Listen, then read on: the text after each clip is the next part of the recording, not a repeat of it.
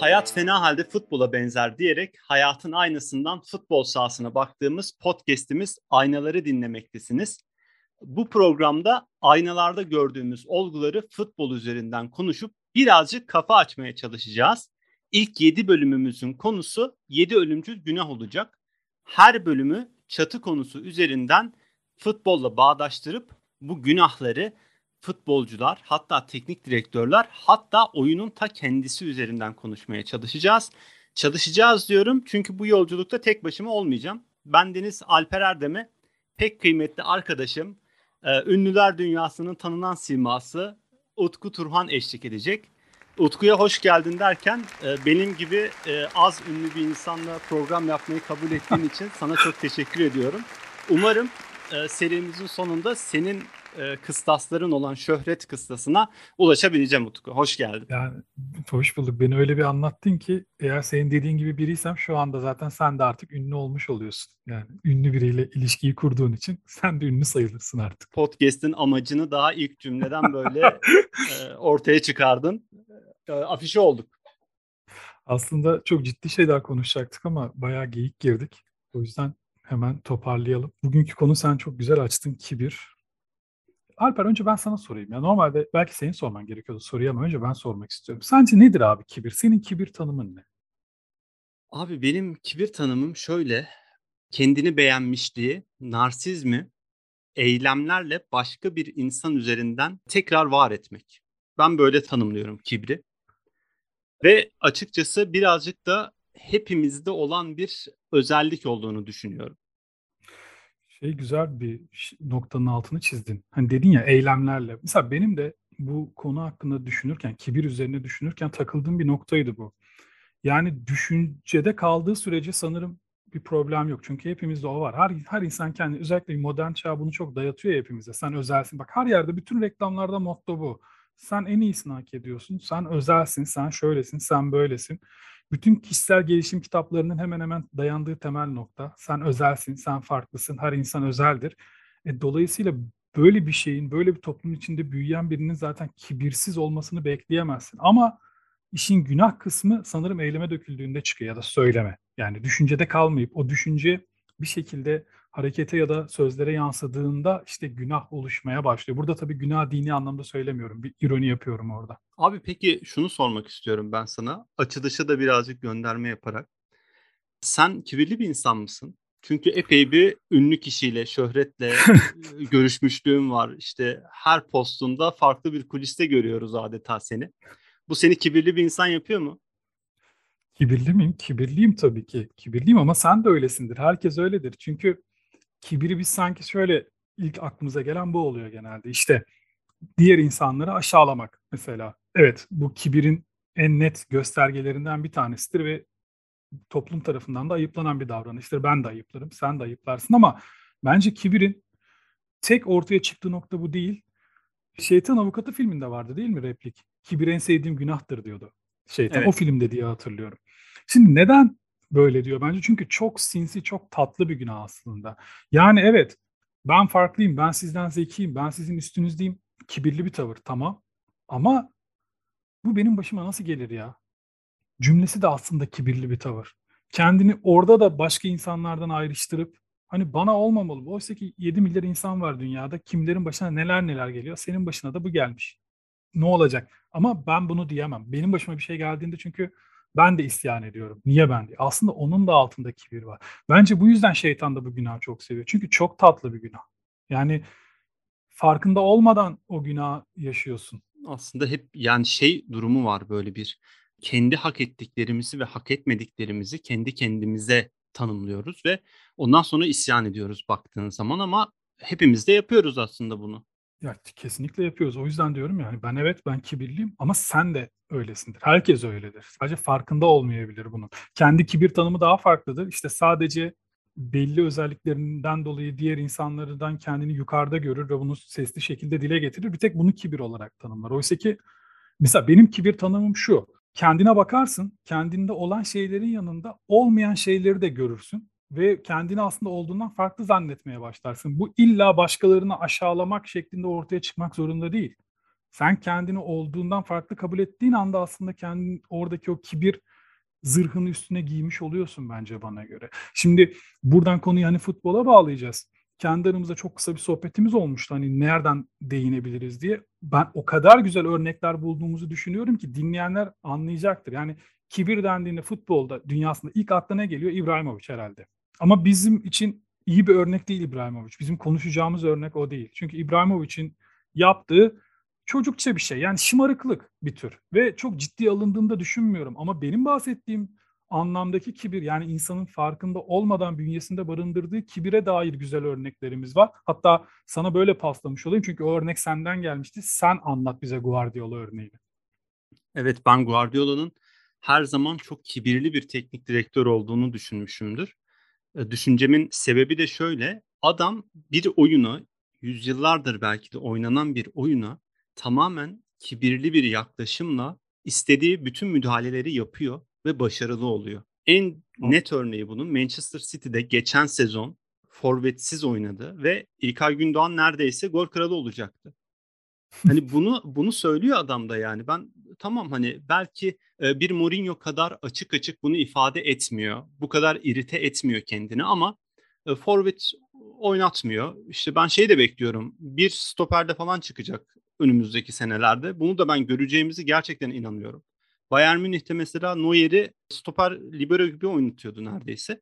Ve bu aslında baktığında çok kibirli bir davranış. Bunu kendi aramızda konuşurken işte senden bunu duyduğumda hayran kalmıştım örneğini ve çok haklısın. O kadar kibirli bir tavır ki ama çok tatlı bir kibir işte bu. Yani diyor ki ben sizin oynadığınız şeyi beğenmiyorum. Ben bunun daha iyisini yapacağım ve siz bana uyacaksınız. Siz benim yaptığımı kabul edeceksiniz. Şimdi dinleyenler diyebilir ki ulan e, sizin dediğinize göre insanlar kibirsiz olursa dünyada hiçbir ilerleme olmaz. Tamam ama Alper de ben de zaten kibiri kötü olarak tanımlamıyoruz. Kötü kısmı var ama hepimizin için ben kendimi de kibirli tanımlıyorum. Alper'e de sen de kibirlisindir diyorum. Ama biz kötü insanlar değiliz. En azından birbirimiz için birbirimizi öyle görmüyoruz. Kibirin böyle tatlı bir yanı var. Belki de bu yüzden şeytanın en sevdiği günah ki Hristiyanlık inancında yedi ölümcül günah böyle sıralanırken hepsi bir şeytana atfedilmiştir. Bir, birden fazla şeytan inanışı var yani onlarda. Aslında Müslümanlıkta da böyle bildiğim kadarıyla ama çok hakim değilim konulara. Ama kibir Hristiyanlıktaki şeytanlardan Lucifer'a atfedilen bir günah. Yani zaten bizde şeytan dediğiniz anda ilk akla gelen isim Lucifer olur. Hatta şeytanın tek adı Netflix oymuş sağ olsun. Gibi ama aslında birden çok yani çok farklı isimlerde şeytanlar var ama hep Lucifer ön plana çıkıyor. Hep o biliniyor sanki tekmiş gibi. İşte onun da alameti farikası kibir. Böyle Abi tatlı, şu... böyle ölümcül bir günah gerçekten. Lucifer'ın sadece bilinmesinin sebebi de bence yine hani futbola bağlayacak olursak birazcık insanların bu kibre değer de vermesi. Şimdi İbrahimovic'te girdin mesela sen. Ben de Cantona örneğini tekrar vereyim. Cantona inanılmaz kibirli bir insan ama bir yandan da taraftarlar onun bu kibrini besliyor, köpürtüyor. Kibrine aşık olan insanlar bile var. Üzerine giyilen bir kalkan olarak sen ifade etmiştin az önce kibri. O kalkanın o kadar kıymetli bir kıyafet olduğuna inanıyor ki kibirli insan ve futbolcular özellikle hani bu kadar göz önünde olan bu kadar insanların sevgisine mazhar olan insanlar bir anda onu kendi karakterleri içinde olmazsa olmaz bir kalıba sokuyorlar ve bunu çok da güzel satıyorlar. O zaman ben sana şöyle bir soruyla geleyim, kontrole geleyim. Şimdi Guardiola örneğini verdik. Çok tuttum örneği sürekli onun üzerinden gidiyorum. Kibirli bir tavır evet. Peki kötü mü? Bence değil. İyi ki öyle. İyi ki öyle düşünen biri. İyi ki yenilik katıyor. Ya zaten sadece futbolda değil, bütün sporda lider olmak, şampiyon olmak, en tepedeki olmak biraz kibri gerektiriyor gibi. Ya da tam tersi belki de oraya çıktığında kibirsiz olman mümkün değil gibi. Hatta Guardiola'dan şöyle bir örnek vereceğim mesela. Guardiola'nın futbolcusu olduğu için bile kibre kapılan futbolcular var. Yani bunun Guardiola ile çalışmış olmak, bir dönem Mourinho ile çalışmış olmak da kibirli kişinin altında aslında hani kibir seviyeleri olarak hayal edersek bunun daha alt seviyede bir kibir var. Bu da onu hayran olan, onun taraftarı olan herkese sirayet ediyor. Manchester City taraftarı da eminim kibirli bu konuda. Peki o zaman kibir kötü bir şey mi? Belki değil. Yani bir, bir, bir kısmı evet kötü. Ya yani bir yönüyle kötü. Eğer sen ya bir kere benim kibir tanımım zaten öyle bir şey yaşaması insanın zaten kötü bir şey. Yani kendinde olmayan şeyleri kendinde var zannedip de kendini olduğundan farklı zannetmesi zaten kötü bir şey. Ama bu diğer insanlar tarafından fark ediliyorsa o kötülük sadece kendisinedir. Diğer insanlara çok yansımaz. Komik duruma düşer. Ama üstüne gerçekten kendi değerinin farkında olup bu değerlerle kendini kitlelerden yukarıda görüyorsa bu da kibirli bir tavırdır. Ama bu o kadar da kötü değildir belki de.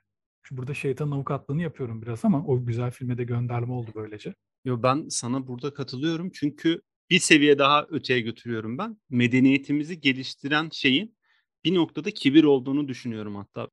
İşte sanırım Alper şu an şeytan senle beni de avucunun içine aldı. Yedi, yedi ölümcül günahtan en tatlısı olan kibiri burada savunuyoruz. Yani canhıraş bir şekilde savunuyoruz. Kibir iyi bir şeydir ve evet kibirli olmamız lazım. Medeniyet dünya ancak kibirle ilerler. Evet ben gerçekten 7 bölümlük serimizin son bölümünden sonra nasıl insanlara dönüşeceğimiz konusunda şu anda biraz endişelendim. Aslında öyle bir şey olsa hakikaten yani belki de olur bu arada bilmiyorum. O zaman müthiş bir iş yapmış olmaz mıyız ya? Birbirimizi dönüştürüyoruz böyle her bölümde. Evet. Şahane bir iş olur ve e, dinleyicilerimiz de buna şahit olmuş olurlar bu dönüşüme. Sonu Şimdi, nereye varacak? Tabii şimdiden kestirmek bak, çok zor Utku. Bir örnek daha geldi aklıma. Bunu da söylemem lazım. Dedim ya hani kibir insanların ilk aklına gelen hani birisine kibir dediğinde kafasında canlanan işte bir tanım vardır. Ama onun çok daha dışında kibir örnekleri var ve o hepimizde var aslında. O kısımları hiç düşünmüyoruz. O yüzden diyorum herkes kibirli. Futbol takımlarını düşünelim. Üç büyükleri mesela. Beşiktaş. İşte ne diyor? Şerefli takım. İşte namuslu takım. Hakkıyla kazanan takım. Fenerbahçe Fenerbahçe Cumhuriyeti, Galatasaray medeniyet, Avrupa'ya açılan pencere hepsi kendi içinde çok güzel tanımlar evet. Kendi taraftarının çok hoşuna giden tanımlar evet. Ama aynı zamanda çok ayrıştırıcı, kendini cımbızla çekip diğerlerinin yukarısına koyan tanım. E bu kibirli bir tanım değil midir? Öyle ama bir şekilde kendimizi ayrıştırmak da istiyoruz. Hepimiz ben kendim, kendimden zaten. şöyle bir örnek vereyim mesela. Ben Real Madrid taraftarıyım küçüklükten beri. Ve arkadaşlarımla konuşurken bunu hakikaten bir kibir objesi olarak sunarım her zaman. Çünkü bir şekilde bilinçaltımda belki de kendimi diğerlerinden en azından futbol taraftarlığı konusunda üstte konumlandırma ihtiyacı hissediyorum belki de. Şimdi sana bir şey anlatacağım abi samimiyetimize sığınarak. Tabii tabii biz var, bizeyiz burada. Var, biz bizeyiz aynen. Var olmanın dayılmaz hafifliği var ya Kundera'nın kitabı. Evet. Onun girişinde bir pasaj vardır şeyden bahseder yazar. İşte bir yerli kabilesinde savaş oluyor. Bir tane yerli mızrakla öldürülüyor. Ve diyor ki o yerlinin orada mızrakla öldürülmesinin dünya tarihine hiçbir etkisi yoktur. O, o savaştan sonra milyonlarca yıl boyunca benzer savaşlar hep olmuştur. Milyonlarca yerli, işte siyahi insan o şekilde öldürülmüştür. Burada hani yerli deyince aklımıza direkt hani siyahi canlandığı için öyle dedim. Yoksa orada yazarın bir ırkçı bir tavrı yok. Öyle anlaşılmasın söylediğim. Ben o yüzden düzelteyim onu. Hani yerli birçok insan savaşta öldürülmüştür. Bu ölenlerin hiçbirinin dünya tarihinde bir herhangi bir değişime bir katkısı yoktur. Yani şeye var işte o yüzden kitabın adı da oradan geliyor. Var olmanın dayanılmaz hafifliği. Çünkü varlığının herhangi bir şeye bir etkisi yok. Hiçbir etkin yok bu dünyayı. Geçip gidiyorsun ve bir yerden sonra kimse seni de hatırlamıyor diye. Şimdi bunu neden anlattım? Orada insanın sıradanlığını anlatıyor ya pasaj. Ben bu pasajı abi çok sattım. Flört ettiğim, beğendiğim insanlara, kızlara. İtiraflar. Çok sa- Bak çok sattım. Neden sattım? İşte hani ya önemli değil işte flört ediyoruz. Hayat zaten anlamsız. Varoluşçuluk şu bu falan. Ama bunu derken, bunu anlatırken insanın sıradanlığını anlattığım pasajı kullanırken aslında kendimi o kızın gözünde yukarıya koymaya çalıştım. Beni alsın diğerlerinden farklı bir yere koysun istedim, arzuladım. Bak kibir, kibirli tavra bakar mısın? Bak kibir Şahane. nasıl tatlı bir günah, nasıl tatlı bir şey. Yani kibirsiz olmayı gerektiği ni aslında bir anlamda anlatırken bile kibir yapıyorum orada arka planda. Abi mükemmel bir e, katkı sundun gerçekten. Bu itirafın da beni benden aldın. Çünkü sanırım hepimiz yapıyoruz bunu ya. O zaman yani sonuca bağlarsak kibir iyi bir şey ve futbol dünyasındaki hayattaki de aslında pek çok gelişmeyi, ilerleyişi kibire borçluyuz. Yani Guardiola'nın kibri olmasaydı 21. yüzyılın belki de en güzel. Yani 21. yüzyılın şu ana kadar zaten en güzel de 21. yüzyıl devam ettiği sürece daha iyisinin de belki oyna, oynanması imkansız. Futbolunu da biz kibire borçluyuz demek ki bir anlamda. Evet, Guardiola haterlarını da şu anda karşımıza aldık. Bu da iyi oldu bence programın selameti açısından. Çünkü sanırım bu işler böyle yürüyor Utku. Yani bir yerden insanları karşına alacaksın. Ama buradan hani bence benim hayalim insanların çıkarması gereken ana fikir şu. Kendinizle bir yüzleşin. Çünkü hepimiz çok kibirliyiz. Yani kibir en tatlı günahtır. Sebebi de bu. Çünkü farkında bile değiliz. O kadar tatlı ki onu kötü bir şey olarak algılamıyoruz ve bizde olduğunu fark edemiyoruz. Ama e, dedik ya işte hani sizi kendinizle yüzleştirmek de iste, istiyoruz. Aslında çok planlamamıştık ama öyle gelişti. Çünkü biz e, kendimizle yüzleştik bu arada. Evet, e, programın adı o yüzden aynalar zaten. Çok güzel oldu. ben sana bu programda seni göstereceğim. İşte sen de bana, sen de beni göstereceksin.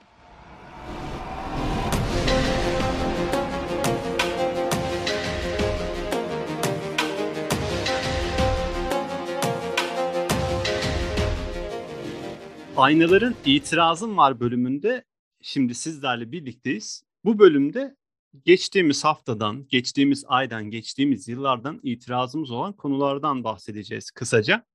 Direkt olarak sana sorayım Mutku. Bu mutluluk cenneti, huzur dolu ülkemizde, dünyamızda senin neye itirazın var abi? Abi benim itirazım yani genel olarak bu ülkede pek çok şey var da çok böyle sıkıştırırsak benim itirazım 21. yüzyılda 20. yüzyılın standartlarını 21. yüzyılın standartı gibi bizim önümüze konulmasına benim itirazım var. Yani 21. yüzyılda ucuz internet, cep telefonu, iyi bir cep telefonu hatta ki alamıyoruz ama alsak da bile bu bir lüks değildir. Bunlar 21. yüzyılın standartlarıdır. Ama bizim ülkemiz kötü yönetildiği için, bizler çok fakir olduğumuz için, dünyanın çok gerisinde kaldığımız için biz zannediyoruz ki bunlar lüks. Oysa ki bunlar 21. yüzyılın standartları. 20. yüzyılda 20. yüzyılın ortalarında nasıl ki televizyon lüks bir tüketimse, her evde yoksa ama 21. yüzyılın başından itibaren her evde televizyon varsa bugün nereye giderseniz gidin bir gece konduda bile bir televizyon görebilirsiniz. Hatta tüplü televizyon kalmamıştır artık yani. LCD'yi her yerde görürsünüz. Bu bir zenginlik alameti değildir. Bu standarttır. 21. yüzyılın standartıdır. Hatta 20. yüzyılın sonunun standartıdır televizyon. İşte günümüzde zenginlik zannedilen pek çok şey de iyi yönetilen ülkeler için aslında standart. Biz kötü yönetildiğimiz için onları lüks zannediyoruz. Benim itirazım buna. Gerçekten çok yerinde bir itiraz oldu. Abi ben de doların yükselmeye devam etmesine itiraz ediyorum. Yükselmeye devam etmesi dedim çünkü ben dolar 10 olduğunda bir rahatlamıştım. Artık hesaplaması daha kolay olacak. Yanına bir sıfır koyarım ve böyle yaşar giderim diyordum. E, dolar hala yükselmeye devam ediyor. 11 olacak büyük ihtimalle, 12 olacak ve onları çarpması da epey zor olacak. Buradan bizi dinlediğini emin olduğum yetkililere seslenmek istiyorum. En azından bari kolay çarpılabilir bir e, rakamda tutalım doları. Çünkü bunu yapma kudretine sahip olduğunu iddia ediyor bazı çevreler. En azından hani kolay çarpılabilir olsun. 5 olur, 10 olur. Bak 7 olmaz mesela 7 zor çarpılıyor. Ben de buna itiraz ediyorum abi. Mümkünse biraz daha kolay çarpılabilir rakamlarda tutsunlar. Umarım. Çok teşekkür ediyoruz bizimle birlikte olduğunuz için. Aynaların ilk bölümünü umuyoruz kazasız belasız bitirdik. Önümüzdeki program aç gözlülük konusunu konuşacağız ve aynaları birbirimize tutacağız. O zamana kadar kendinize çok iyi bakın. Sen de kendine çok iyi bak abi. Görüşmek üzere. Görüşmek üzere abi.